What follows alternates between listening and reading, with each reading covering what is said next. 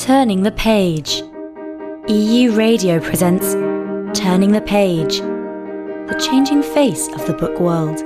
New books, new technology, new promotional strategies. Everything you've always wanted to know about the book industry. This programme involves the participation of students from the University of Rennes deux. Welcome to Turning the Page. I'm Christine Yvain, and I'm here in the studio with Spencer Holkridge. And today we'll be discussing um, Good Morning Midnight. And this is a novel that you heard about on the radio, right? Uh, that's right, yeah, yeah. I was listening to uh, B B C Radio four, as, as I often do. Um, and, uh, yeah, yeah, this uh, writer, Jean Rhys, and uh, this particular novel, Good Morning Midnight, came up. Uh, and certainly from the little bit I recollect, yeah, yeah it, was, it was quite a fascinating story in, in that it is Um, describing a woman who's somewhat adrift in Paris um, uh, uh, just before the Second World War. Yeah, yeah, yeah. And mm-hmm. it is, it is quite a, a, a fascinating insight into her um, perceptions of, of life in Paris and, and um, more, more importantly, her own internal r- reflections uh, uh, and how she's navigating um, through Paris uh, during that period as a single woman, yeah, which was mm-hmm. obviously makes the story quite fascinating uh, in and of itself. Yeah. Mm-hmm. So it's interesting that they um, discussed it recently on B B C. It's a novel that dates back to nineteen thirty-nine, so it's not exactly, you know, a novel that just came out. Um, and as you say, it describes this period between the two wars. Um, by the way, for our listeners who've never heard of this novel, which was my case when Spencer first told me about it, um, how do you spell Rhys? Right, that's a good question. Rhys is spelled R H Y S, right, in case you want to check out this this author. Uh, so she'd written three novels before. Um, one was called Quartet. The other one was called After Leaving Mister Mackenzie and Voyage in the Dark. So all of these are quite gloomy titles, aren't they? Yeah. And when she came up with um, uh, Good Morning Midnight, um, her publisher was slightly worried um, because the themes are feelings of vulnerability, depression, loneliness, not fitting in, longing, and, you know, desperate to belong um, somewhere. So these are not exactly uplifting um, subjects, especially for uh, a book published in the ni- in nineteen thirty-nine, when when people were um, probably getting a sense that uh, that another war was coming. So the prediction was not very good. You know, Rhys um, uh, was told that. That uh, basically this novel would not be successful, and she she kind of um, left the scene and lived in obscurity for a while, all the way up till nineteen fifty-seven, which is when um, um, um, uh, uh, an actress, um, um, also I think um, a radio playwright and playwright, et cetera. Uh, her name is uh, Diaz, Selma Vas Diaz, discovered um, Good Morning Midnight and turned it into um, a play and a, a B B C um, uh, sequence. So um, that really changed her life. Actually, what happened, I think the anecdote is quite funny. Um, when when they were trying to look for um, Rhys because they needed to ask for the rights, they couldn't locate her, and her um, husband had to place advertisements to to actually find her and uh, and give her the good news, tell her that, you know, something was going to be made of her novel. And she then said um, that Diaz, uh, so the, the B B C um, adapter of her novel, um, Diaz had, I quote, "She lifted uh, the numb, hopeless feelings that had stopped me writing for so long." So it really goes to show that a writer does need to, you know, see future in and, and acknowledgement in in the novels. Um, well, in this case, she was writing, um, and that had basically blocked her to see the lack of um, interest in her work. And what revived her was that in fifty-seven, so that's not exactly um, um, a short period of time, for thirty from thirty-nine to fifty-seven, um, it's almost twenty years, that that meant that in this whole period, in this twenty period, twenty-year period, or rather eighteen if I compute very yeah. precisely, yeah. Um, she, she was um, basically, you know, um, depressed by the results uh, and the... Uh, reception of her work and, and did not write. this work is now, um, I mean, shame on me that I didn't, hadn't known about it, because it's now world famous.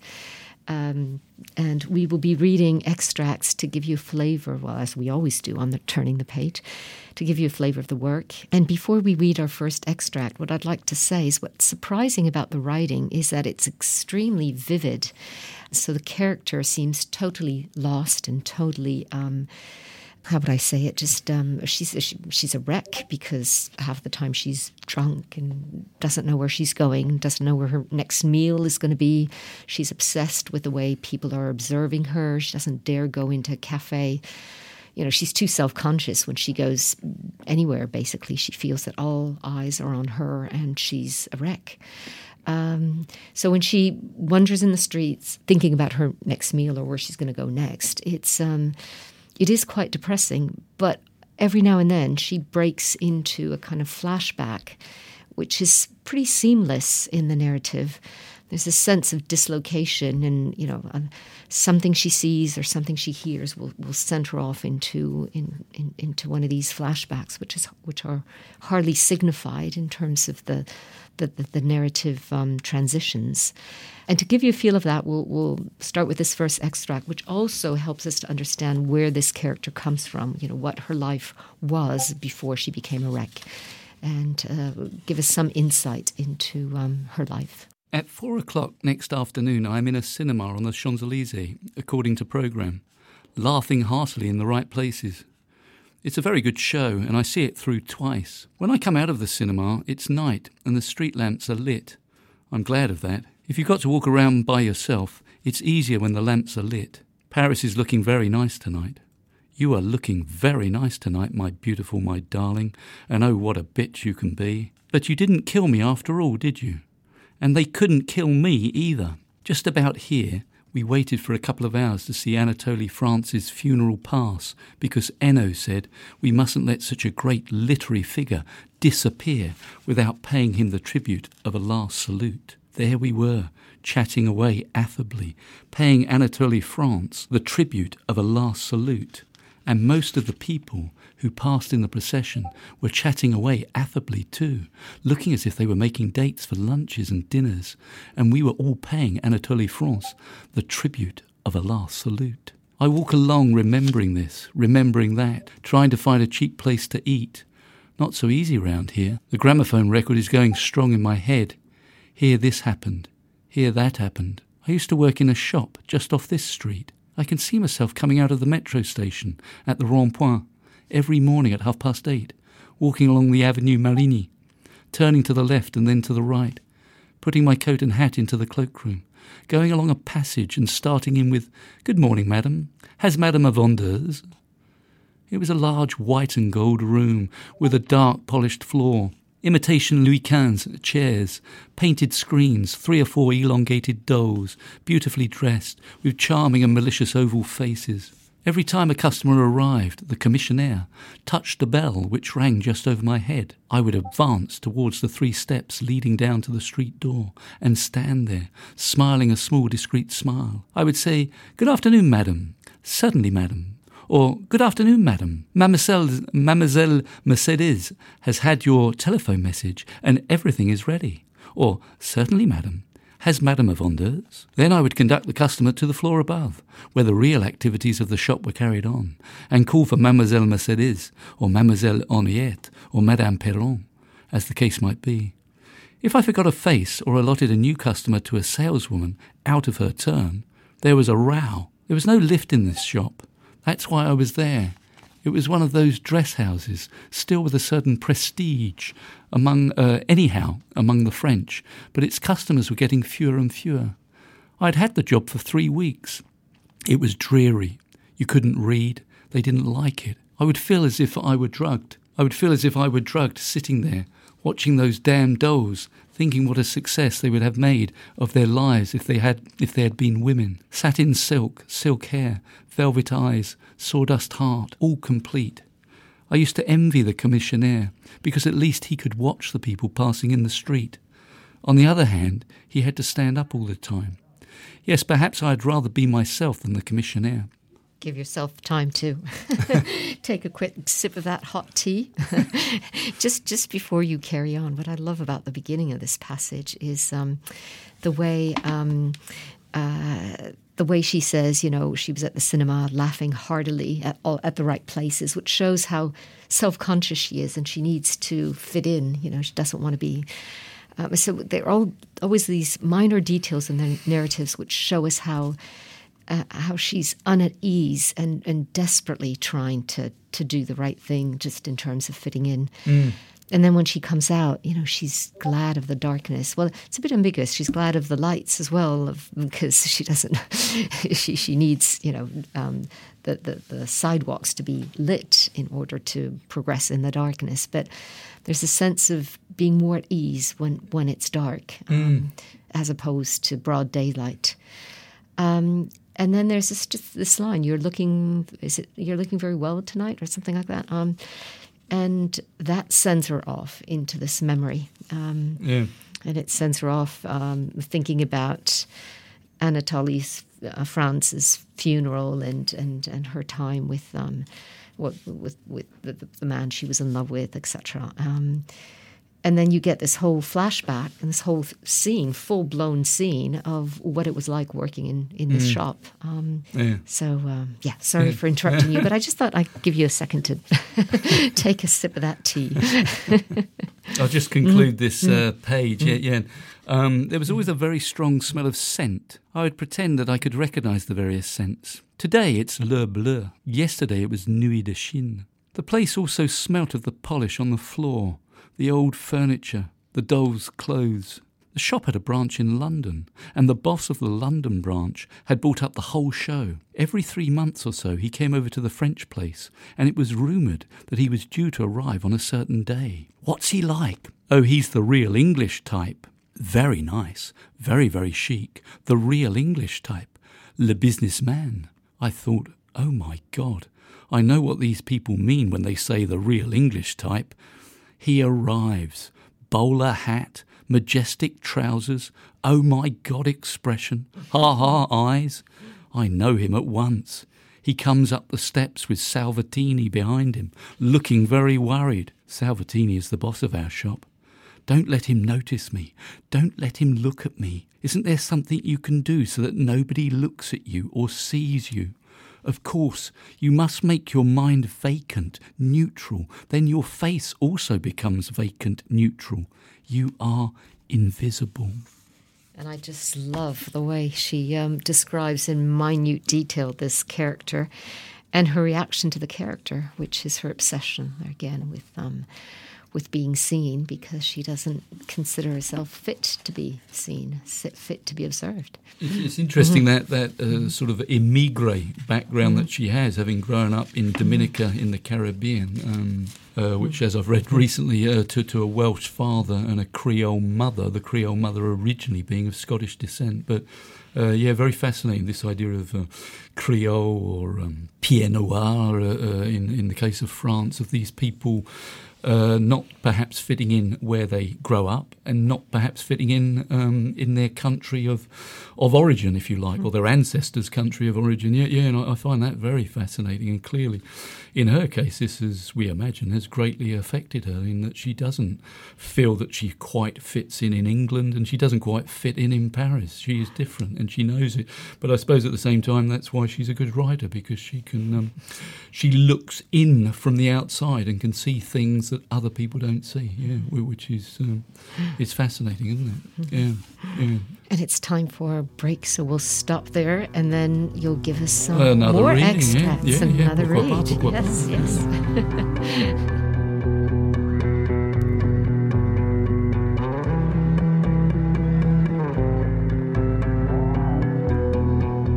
up. yes. Whisper soft porcelain.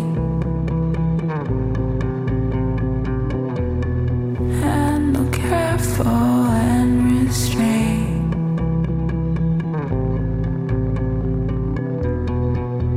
To seek is to find me. We would die if we'd walk the same.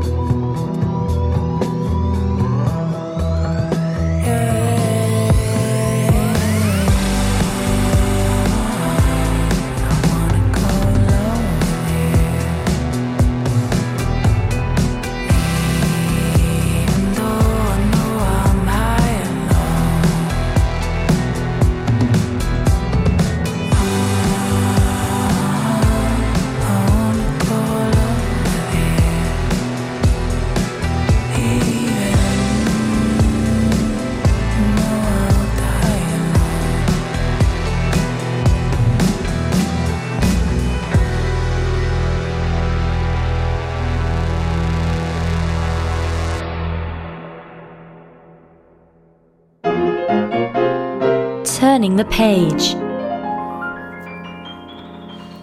Welcome back after this break on Turning the Page.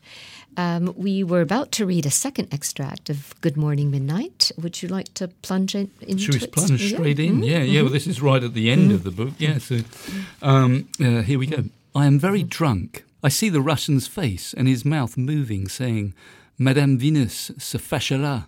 Oh, her, I say. What do I care about her? She's never done anything for me except play me a lot of dirty tricks. She does that to everybody, he says. All the same, be careful of her. Take care, take care. A hum of voices talking, but all you can hear is femme, femme, femme, femme. And the noise of a train saying, Paris, Paris, Paris.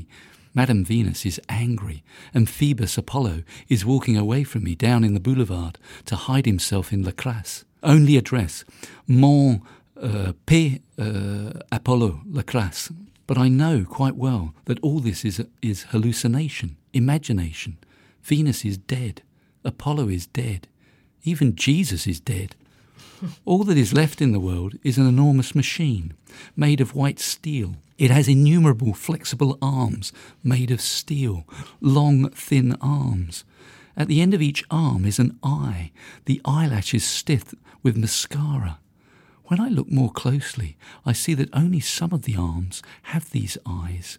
Others have lights. The arms that carry the eyes and the arms that carry the lights are all extraordinarily flexible and very beautiful. But the grey sky, which is the background, terrifies me.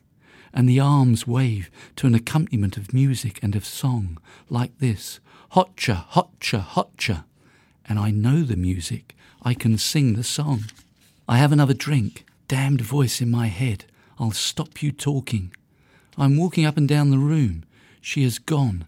I am alone. It isn't such a long time since he left. Put your coat on and go after him. It isn't too late. It isn't too late. For the last time. For the last time. Well, I can't, my dear. Not because I'm too proud or anything like that, but because my legs feel funny.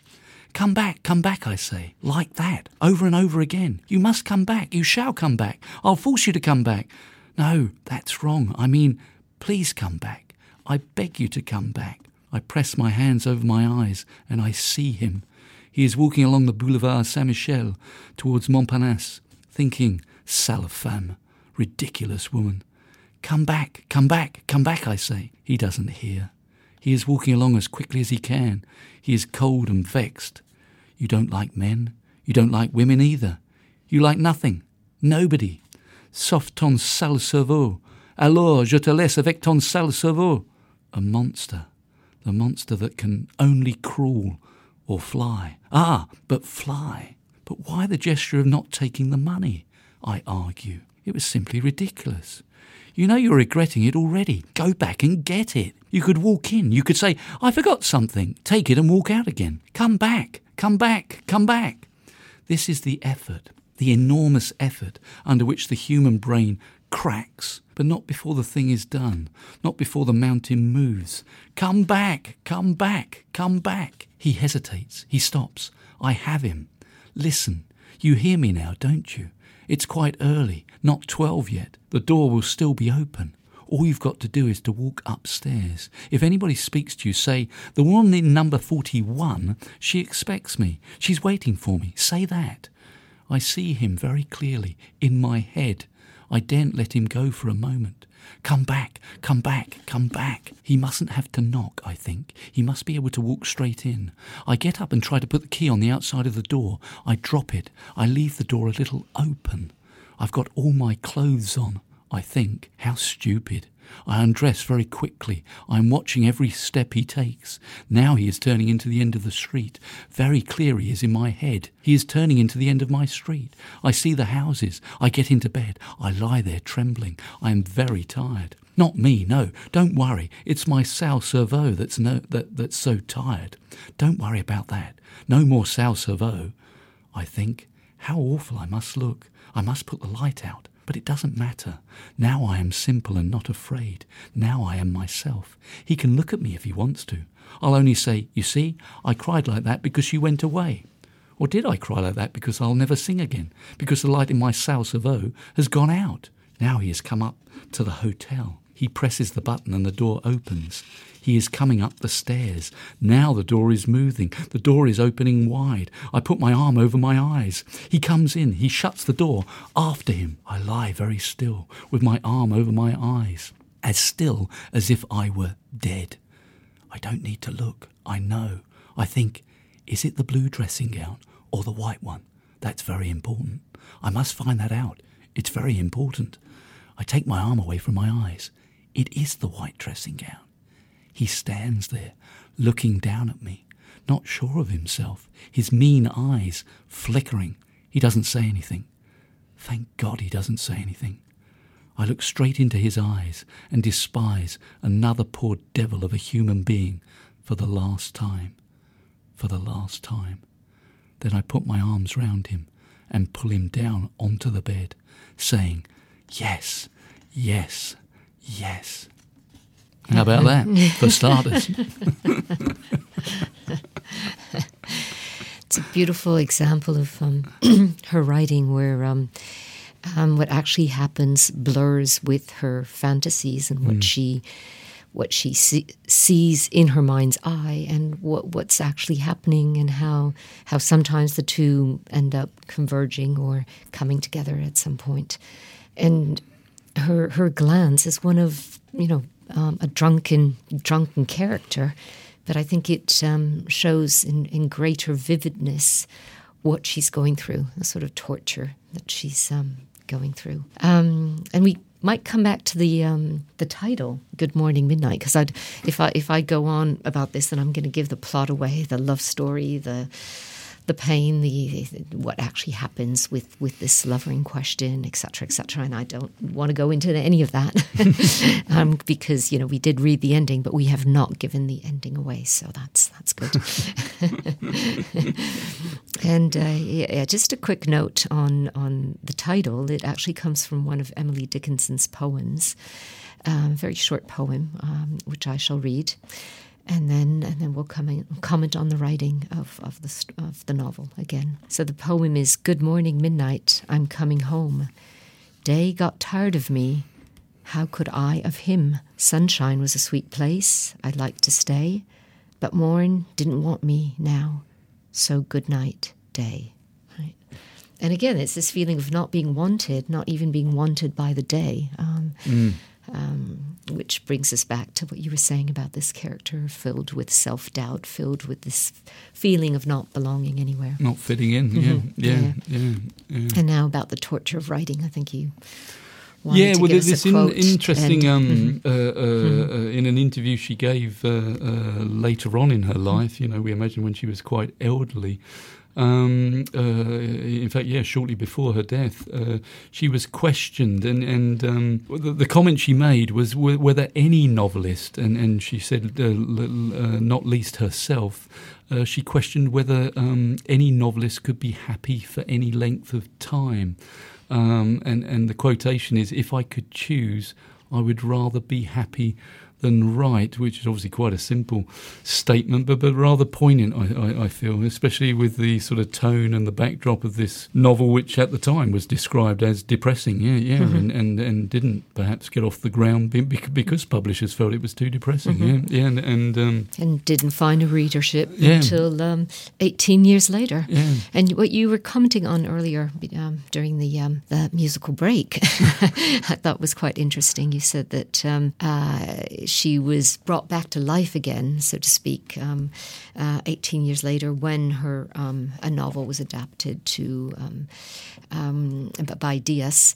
Um, but it wasn't another nine years be- before she before she um, published her next novel. So how long it actually took her yeah. to write it, I don't know. No, you know, um, no but, but it is quite um, extraordinary, isn't it? That she she goes, mm. in fact, in terms of published works, all the way from nineteen thirty-nine with Good Morning Midnight. She is not published again until nineteen sixty-six when she um, publishes Wide Sargasso Sea. Um, so that's twenty-seven years, yeah, yeah, which is quite quite a gap by any standard, isn't it? Yeah, yeah, and you yeah. do wonder how she managed to to get back into writing, yeah, yeah, yeah, yeah. To um, uh, you know how finding a readership, finding an audience made made a difference. Yeah. You know, made and gave her um, uh, the encouragement to and the go motivation back to it. to to, mm-hmm. to to go back to it. Mm-hmm. Yeah. Yeah.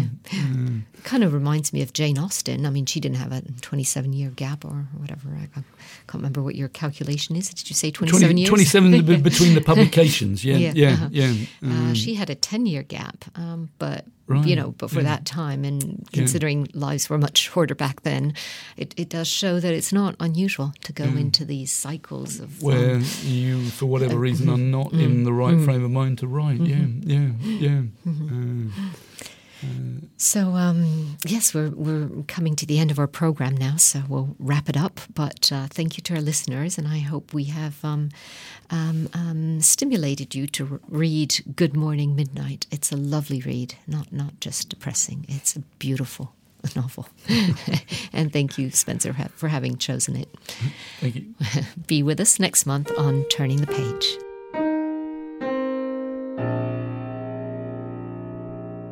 Thanks for listening. Join us again next month for Turning the Page. Podcasts of this programme are available on e u radio dot f r. We would like to thank the U F L des Langues and the students from the Master de Didactique des Langues.